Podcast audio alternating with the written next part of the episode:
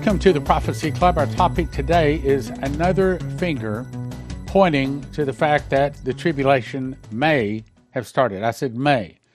I'm not going to say the tribulation has started until I get another confirmation. However, it does look like it is very, very close. The next thing we're going to talk about is the real agenda behind climate change and archaeology and the 10 universal principles for climate justice or man's 10 commandments. Okay, first of all, another finger pointing to the start of the tribulation. Again, I'm not saying the tribulation has started, not yet. At least I'm not saying that yet. It may have started, but I'm not ready to admit that yet until I get another confirmation. Now, I already read all of this, and so I'm just going to point out a couple of things. This is where Vicki Goforth Parnell says that the angel Gabriel came to her and said, A time of trials, both testing and trying, has arrived. It has begun. It starts right now for your world. Now, God's right now does not necessarily mean our right now. God's today doesn't always mean our today. Okay, so his time clock is a day with the Lord is a thousand years. Okay, so it's very, very slow compared to ours. She also says that the angel said, No longer are the orders of judgment sitting in heaven's court to be administered, but now have now been passed to the earth's inhabitants. And she says that she was told the time of tribulation has now come upon your world. Let it be known for the time of horrors upon the horrors of your world shall last for seventy weeks, or seven years in the calendar of your world today. Now that sounds pretty much like she did say the tribulation starts. And then we go to Terry Bennett. Now, 1023 2022, he says that the angel Gabriel visited him also, blew a trumpet or a shofar in his presence, and said, It is time. The first seal has been broken. Okay, that's the start of the tribulation. He went on down to say, in real time, Revelation chapter 5 is occurring in heaven now. That was back on April the 2nd. At chapter 5, if you go back and read it, which I'd highly recommend, is talking about who is worthy to open the book and to loose the seven seals thereof. No man in heaven nor on the earth, neither under the earth, was able to open the book, neither look thereon. And wept much because no man was found worthy to open the book, neither to look thereon. What, and it goes on to say, essentially, Jesus, and only Jesus, was qualified to open the book, meaning the seven sealed books of the tribulation, meaning no one else is qualified to start and to judge the earth. Then he said on October 5th, the angel visited again and said, It is time, the first seal has been broken. Who is worthy to take the book? So, we have two people saying the tribulation has started. And I'm going to say two credible people say the tribulation has started. Now, again, I'm not ready to say it yet, but Gabriel blows, blows his shofar and says, It's time. I see the Son of God has broken the first seal. The rider on the white horse is going forth. All right, now let's move on. The real agenda behind climate change. Okay, so what are they really doing with climate change? What they're really doing is, I believe that they know that their use of scalar wave and CERN and other portal generating te- technology is going to destroy the Earth. So they're using the destruction of the Earth that they will cause and use that destruction to destroy Christians and Jews. Well, you know, in order to stop the destruction of the earth, we got to stop, we got to do this, we got to do it. And one of them is to get rid of all of the people that have not taken the mark, you see. Now, if you look at, this, this is what it's talking about climate change. So we're going to specifically look at just the trumpets. From here to way over the seventh trumpet, which is off the page for you, those seven trumpets are the last seven months just before Jesus returns. We see hail, fire, and blood. They're going to say climate change. We see another meteor say, cast into the sea. Climate change. Meteor, wormwood star, uh, poisons the rivers and fountains of waters. Climate change. We got to get rid of these Christians. We got to. Anybody hadn't taken the mark of the beast, got to get rid of them. Then a third part of the sun is made of the moon, and the day show not for the light, uh, for the night likewise. We got to get rid of the Christians. Okay, see, that's where they're really going. That's the real hidden agenda behind climate change is to do basically whatever they want to do, which is put their man on the throne and kill all the Christians and Jews. So I'm going to ask you a question. Why do Democrats want to tax the rich? I'll say it again.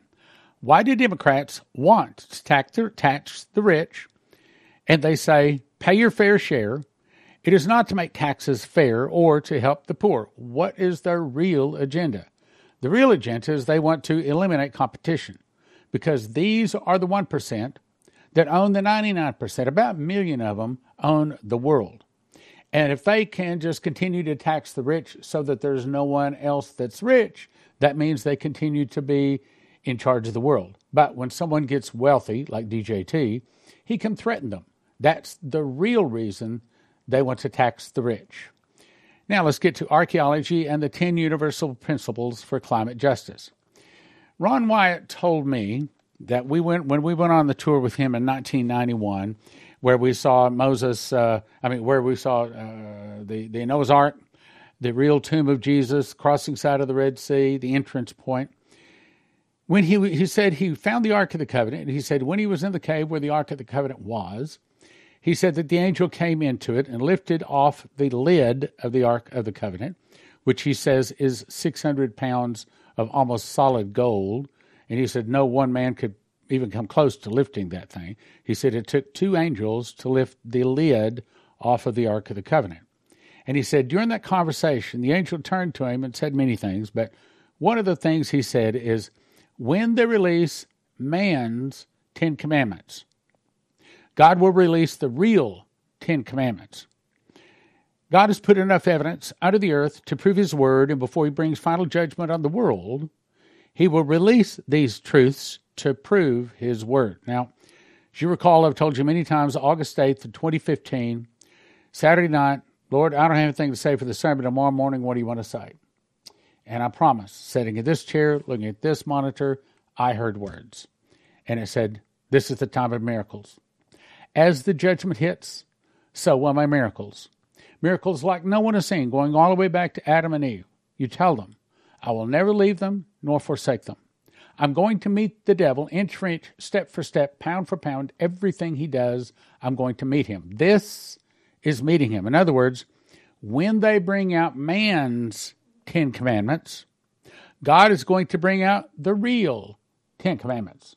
When they bring out the false Christ, called the Antichrist, God is going to show them that Jesus' blood is actually on the Ark of the Covenant, which is right under the center cross hole, right where Jesus' blood dripped on the left side or the east side of the Ark of the Covenant.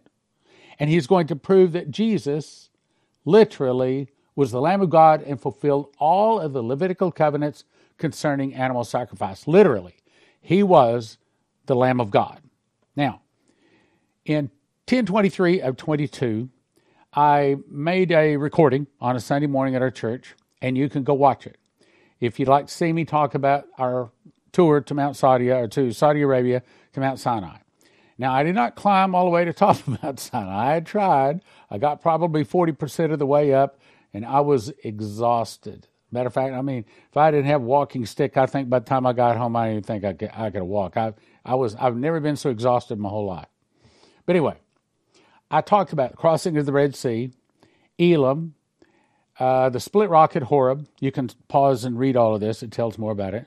Jehovah Nisi, the plateau, the altar that Moses built, the golden calf altar, the gravesite of the 3,000 Moloch worshippers, and the well at Midian, Moses chased the shepherds away. Now, I say that because that's I didn't count them up. Eight or nine things that, in my opinion, I have actually seen. Leslie has seen too.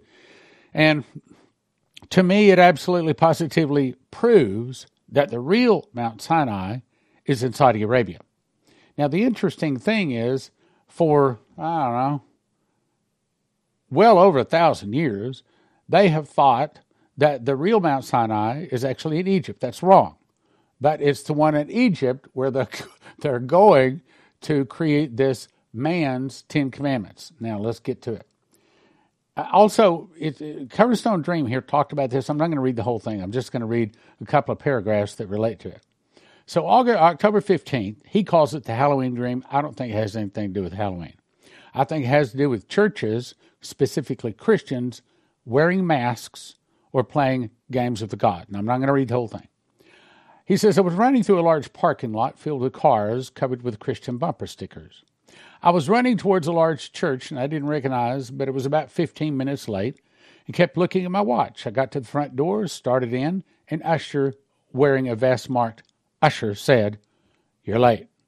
I said, I know, and headed towards the sanctuary door. Now, when he says you're late, he's talking to a watchman. Dana Coverstone, like you and I, if you're watching this right now, you're a watchman, okay? No one could stand this if they're not a watchman. So he's saying as watchmen, we're late in getting the warning message out. It, we're running out of time, meaning the tribulation has either started or about to start. I'm going to skip several pages.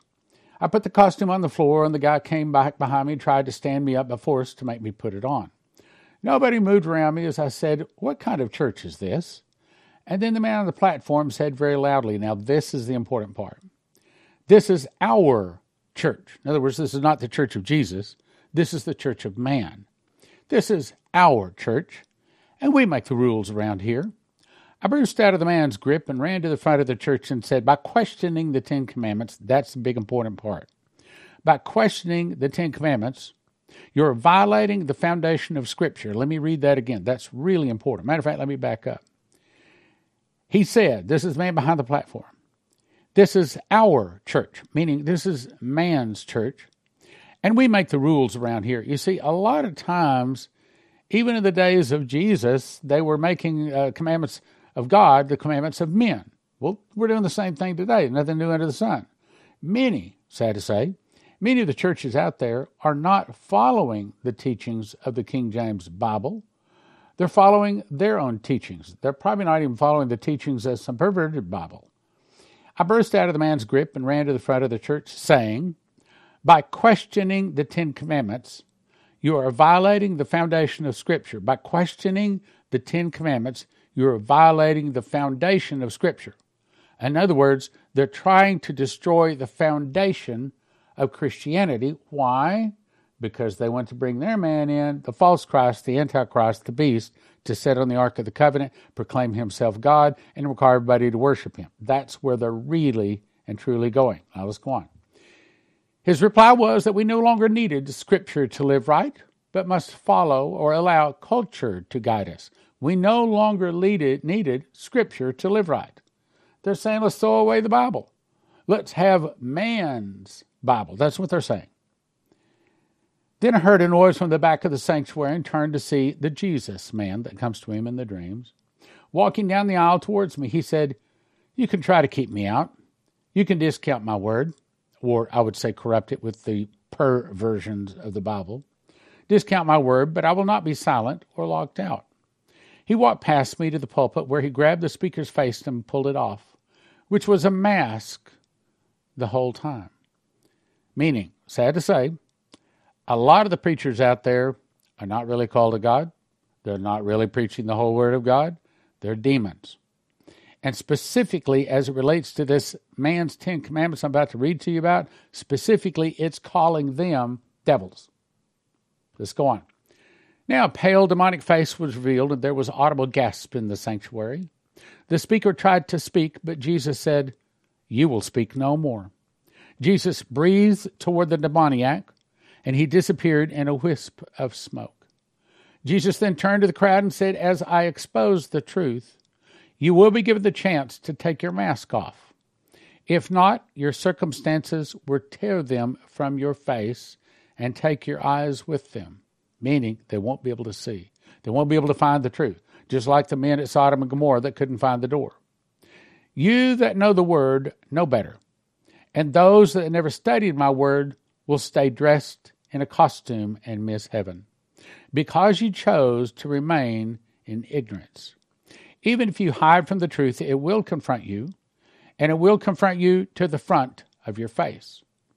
Then he looked right at me and said, It's not too late to warn the body, as there are still many that will hear it. But woe to those who refuse to listen at this point. Now, I'm going to skip on uh, because I made my point. I'm going to skip that. This is from Interfaith Center for Sustainable Development. Headline In Sinai, okay, this is not the Saudi Arabia, the real Sinai. This is the Egyptian, the false Sinai. In Sinai, a prophetic call for climate justice and ceremony of repentance. Why are they pumping climate uh, justice to us so much? climate change? Because they are going to use high technology to destroy the earth, just like the Bible says in Revelation.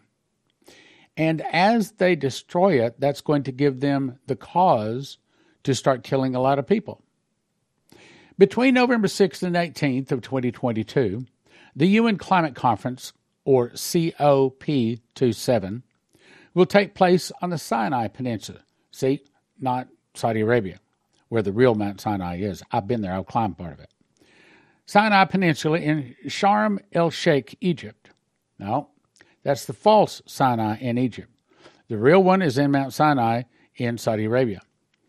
Religious communities and religious leaders have a key role to play in addressing climate change and climate justice, which requires deep transformation within society. Huh. And what's the problem? You are the problem. you Jesus believers, you're the problem. The knowledge of what changes are critically needed to diminish long term harm to the planet is already available, or readily available. To support, challenge, and inspire discussion, so they sound so good, during COP27 at Sharm el Sheikh, interfaith climate events will take place at a Sharm el Sheikh, London, Jerusalem, and elsewhere that will be heart stirring, transformative, and a moment of inspiration for religious communities and for humanity. Religious leaders, here it is, here it is, this is getting close, will call for a re examination of deep seated attitudes and for identifying ways to transform these attitudes for the well being of Earth, our common home. Now, what are they really saying? They're saying we're going to gather together to do away with these old laws like the Ten Commandments, like the King James Bible, like Christianity. We're going to do away with that because we want to form a new earth or a new world or a new order or a new world order that is man's order, not God's order. See, right now the world is based upon God's book, the Bible, but they're going to come out with a new Ten Commandments, a new set of laws, a new set of rules, and they're going to do away with the old ones, and they're going to do away with those people that still believe in them, i.e., you and me. Mount Sinai is a mountain whose memory and meaning loom large as a place of revelation in the collective consciousness of Christianity Judaism, and Islam. Isn't that what Terry Bennett said they were going to do? Isn't that what also um, Shane Warren said they were going to do? The same thing. Said that they would be using Christianity, Judaism, and Islam and would meld those together to form one religion. Why? Because the other religions have many gods. Christianity, Judaism, and Islam are three religions that have one God, and they're going to say they're the same God. All right, I think I have time for this. As we were driving back from about a three hour drive in a caravan out in the sand dunes of uh, th- this was, uh, let me think, Saudi Arabia.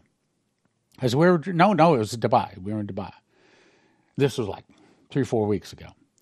So as we're driving back in, now Saudi Arabia is very, very strict, but Dubai is a little bit more relaxed. So I turned to our Islamic driver and I said, May I ask you about your, uh, your faith? And he said, Sure.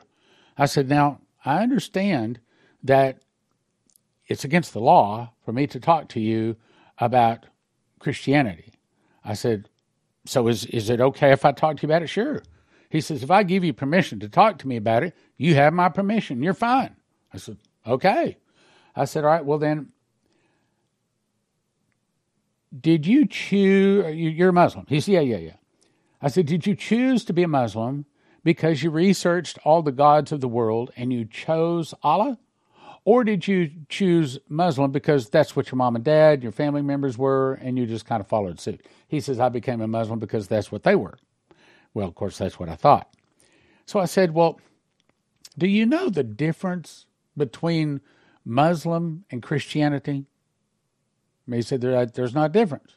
He said, Your Jesus is the same Jesus we got. Uh, I said, No, that's not correct. I said, can I explain the difference? Keeping it really simple. All of the other religions say that it's works. You have to do work to get to eternity. Christianity is the only one that says it's a free gift. All of the other religions out there, they all say that there's many pathways to God. Christianity says there's only one pathway to God. Christianity says that Jesus is the way, the truth, the life. And no man comes to eternity to live eternally unless he's asked Jesus into his heart. Now, this is a longer kind. I mean, it lasts like an hour, but I mean, I'm, I'm condensing it. And I said, So when you prayed to Allah, was there ever a time that you felt peace come into your heart? No.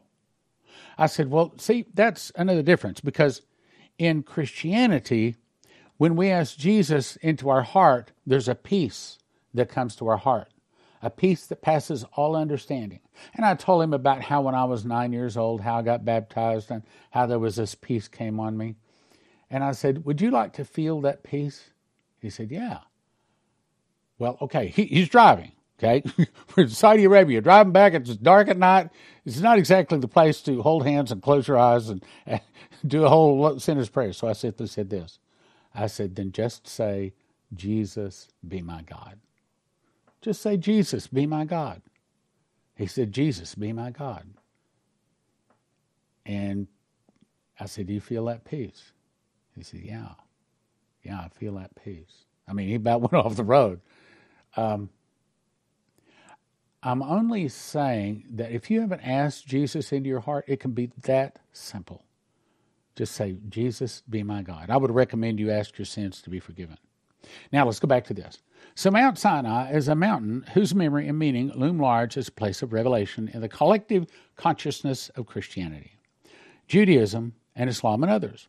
As an ancient sacred place, it was the site of prophetic experience, and receiving God's message for the prophets Moses and Elijah in all three Abrahamic traditions, and the prophet Muhammad in the Muslim tradition, COP27 taking place in Sinai, can remind humanity of our sacred responsibility to care for God's creation.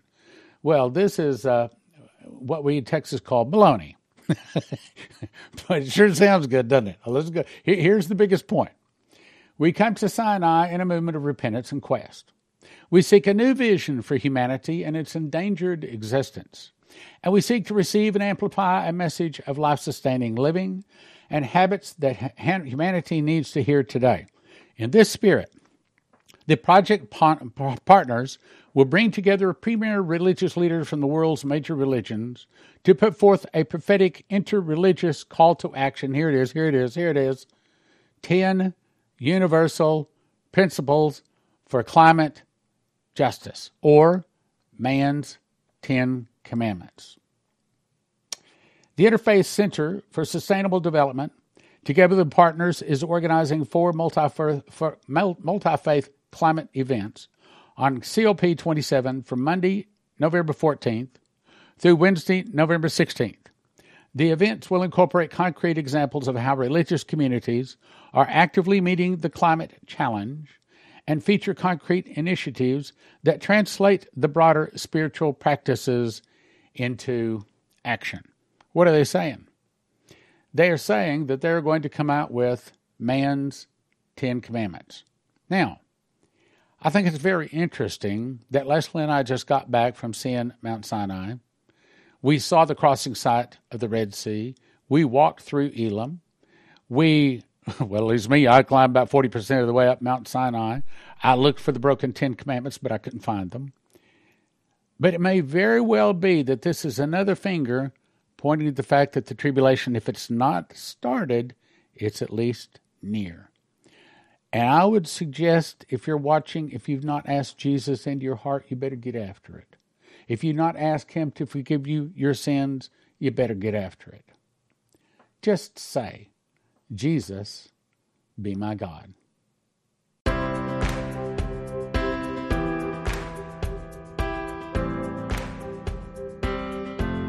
Let's talk about Joseph Kitchen. I actually cooked this loaf of bread you're seeing here. Takes me about 10 minutes to put the ingredients together, put it into a bread machine, push a button, two hours, 20 minutes later, I get a loaf of bread out like that. Now, if you cut that loaf of bread that weighs about three pounds, the loaves you get in the store have most of the good stuff removed. The loaves you get in the store are about a pound. That's three pounds because it's got the good stuff still in it. Cut that into 14 slices, and if I eat a slice in the morning and the afternoon, I'm satisfied. So, on that basis, one loaf can sustain, I didn't say it's everything we want, can sustain a person, one person for a week. Based upon that, it'll get you excellent nutrition. It tastes good, long storage life, 10 minutes to combine the ingredients, 2 hours, 20 minutes to make it. Other wheat that you order arrives in paper bags, which means bugs, rice, humidity can get a hold of it and ruin it. But at Joseph Kitchen, they send it out in 100 mil thick buckets. Gives you long shelf life. It's stackable. It's nitrogen infuses that hopefully gives it a lot much longer shelf life, kills bugs and things like that. Easily resealable. Keep in a climate controlled area and they have it in stock. This is a picture, an actual picture of part of the warehouse. Here's another picture of the, these.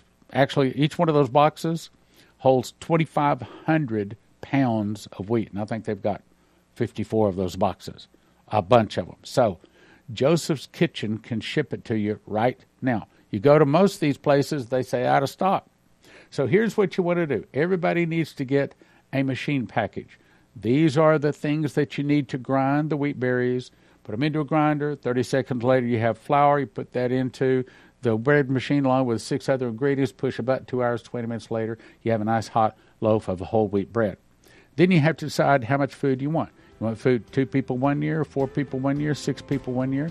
And if you want to make certain you have it when the electricity goes down, you can also get yourself a solar generator, all at josephskitchen.com josephskitchen.com.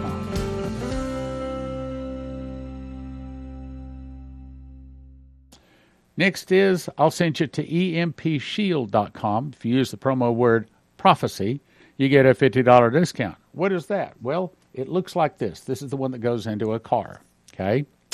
And you put the red wire to the red side of the battery, you put the black wire to the black side of the battery, and the green one attaches to the body of the car. Then you peel it off right back here. Just peel that off, stick it inside of the, the, the, the engine compartment of your car. And the whole point is when the electricity goes off or when some kind of a suitcase nuclear nuclear device goes off, this is supposed to be able to stop that device from destroying every computer chip in your car. Because if every computer chip is destroyed in your car these days, you couldn't possibly replace them all. Throw the car away. So, empshield.com, promo code prophecy.